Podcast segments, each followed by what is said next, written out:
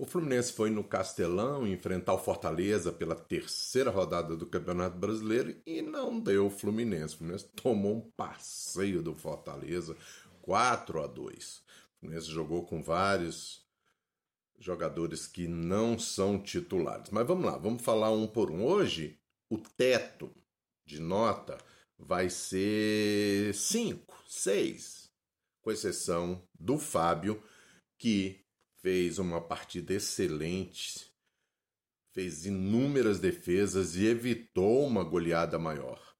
Belas defesas, teve uma no primeiro tempo que a bola ia passando por trás dele, ele deu um pulo para trás, pegou. No segundo tempo também, alguns chutes a queima-roupa, porque a defesa do Fluminense estava aberta, os contra-ataques. Bela partida do Moisés, do Fortaleza, deitou e rolou nos contra-ataques.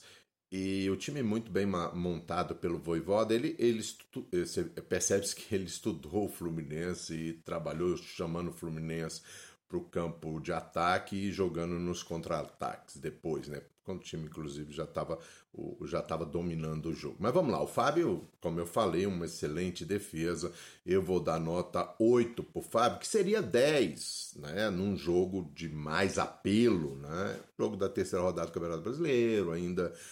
O time está engrenando, entrou com reservas, então 8, que é o teto do Fábio, mas seria o 10 se fosse um jogo de decisão, aqueles jogos assim históricos, né? Mas então nota 8 Fábio, é excelente partida. Guga, muito mal.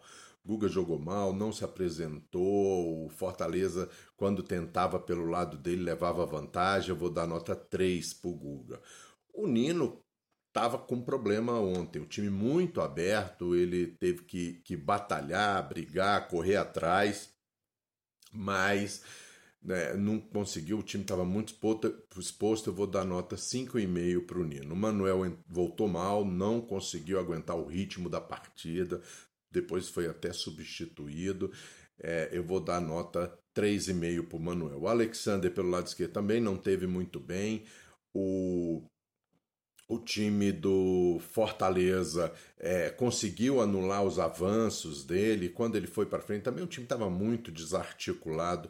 Eu vou dar nota 5 para o Alexander. O André tentou, brigou, mas também estava com muita dificuldade. O meio de campo, ele não via ali do lado dele o Arias, o Ganso, com quem ele dialogasse, né? Tinha o Pirani, Alain, e aí o André não conseguiu render muito, mas brigou muito, depois foi para a zaga. Eu vou dar nota... ele chegou a dar uns passes errados também, uns contra-ataques perigosos para o Fortaleza, teve até gol com um passe errado dele. Eu vou dar nota 5 para o André.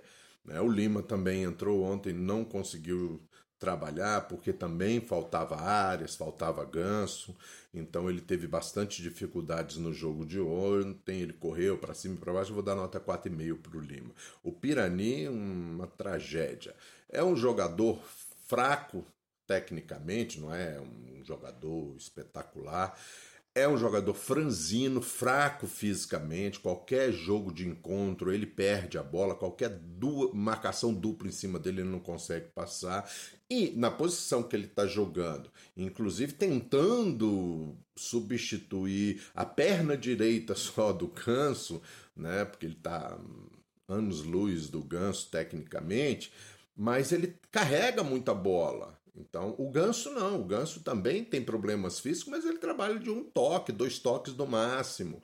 Então, isso faz com que a fragilidade física do Ganso seja compensada com a velocidade que ele dá na bola. É rapidez. A bola chegou nele, ele já toca de primeiro, inclusive. Além de não permitir que a marcação feche em cima dele, ele evita que os adversários fechem nos companheiros ainda. Então é rápida a bola, é assim que tem que jogar, e o Pirani tem que fazer esse tipo de jogo, e ele não faz. Então eu vou dar nota 2 pro Pirani, muito mal, muito ruim. O Lelê ficou muito isolado, não se achou, né? Ele jogando junto ali com o JK e com o Alain, ele não se achou em campo. É preciso treinar melhor a posição. O Lelê é um bom jogador, mas ontem ele teve muito mal, não conseguiu participar do jogo, e eu vou dar nota 4 para ele, não vou dar uma nota mais baixa, porque ele depende também do meio de campo, que ontem não operou. O JK foi o melhor jogador do Fluminense, né, junto com o Fábio, fez um belo gol, algumas vezes ele prendeu um pouco a bola, e eu vou dar nota 6,5 para o JK, também fura a bolha.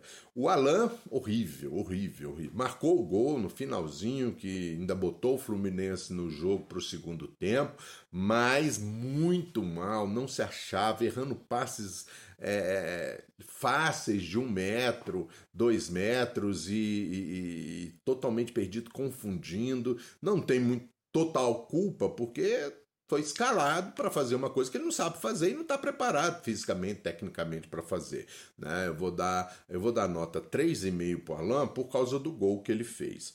Aí vieram as substituições, veio o Ganso tentou, veio para o jogo, mas era um jogo perdido, né, gente? Convenhamos, o time estava uma bagunça, moralmente destruído. Eu vou dar nota 5 para o Ganso. O Alisson também entrou, tentou, brigou, correu atrás. Eu vou dar nota 5,5 para o Alisson, mas também não conseguiu render. O Cano entrou, tentou, mas também a bola não chegava. O time já estava completamente atordoado. Eu vou dar nota 5 para o Cano. E para o Keno, que entrou. O Keno fez o gol, né? Fez o segundo gol do Fluminense. Tô até na dúvida agora se foi ele mesmo que foi, mas eu acho que foi. O Keno entrou, correu para um lado, para o outro, sofreu falta, cometeu falta. Eu vou dar a nota 5,5 para o Keno. E o Isaac entrou já no finalzinho, tentou para cá, para lá, construir algumas jogadas. É um menino ainda que precisa ser trabalhado, é um menino que precisa saber jogar nesse time do Diniz, que não é um time de carregar a bola, exceto em situações especiais, e o Isaac precisa trabalhar a bola rápida. É um jogador de muita habilidade, é um jogador que pode ser muito útil para o Fluminense, mas garoto, né, precisa ser trabalhado. Eu vou dar nota 5 para o Isaac pelo esforço que ele fez. Fernando Diniz, eu vou dar nota 3, 3,5, 4. Hoje foi mal o Diniz na escalação inicial com Pirani e Alan. Ele quebrou a espinha dorsal do seu esquema, que é o toque de bola de primeira, tentando envolver. A aproximação Fluminense estava muito espalhado por ali. O Fortaleza deitou e rolou nesse. O Fluminense jogando mal posicionado em relação ao que é o time do Diniz, mal escalado com Alan e Pirani, não dando sequência nas jogadas. Aí o Fluminense já jogava aí com 8 jogadores de linha, né? E todo mundo perdido, confuso no ataque. Eu vou dar nota 4 pro Diniz, 3,5, 4, fica por isso aí mesmo, beleza? Outro ponto muito negativo do jogo foi o Rafael Klaus. Pelo amor de Deus, que arbitragem pavorosa do Rafael Klaus. É isso aí, um abraço. Terça-feira tem Fluminense e River Plate, jogão, principal jogo da fase de grupos da Libertadores. Um abraço para todo mundo, até a próxima.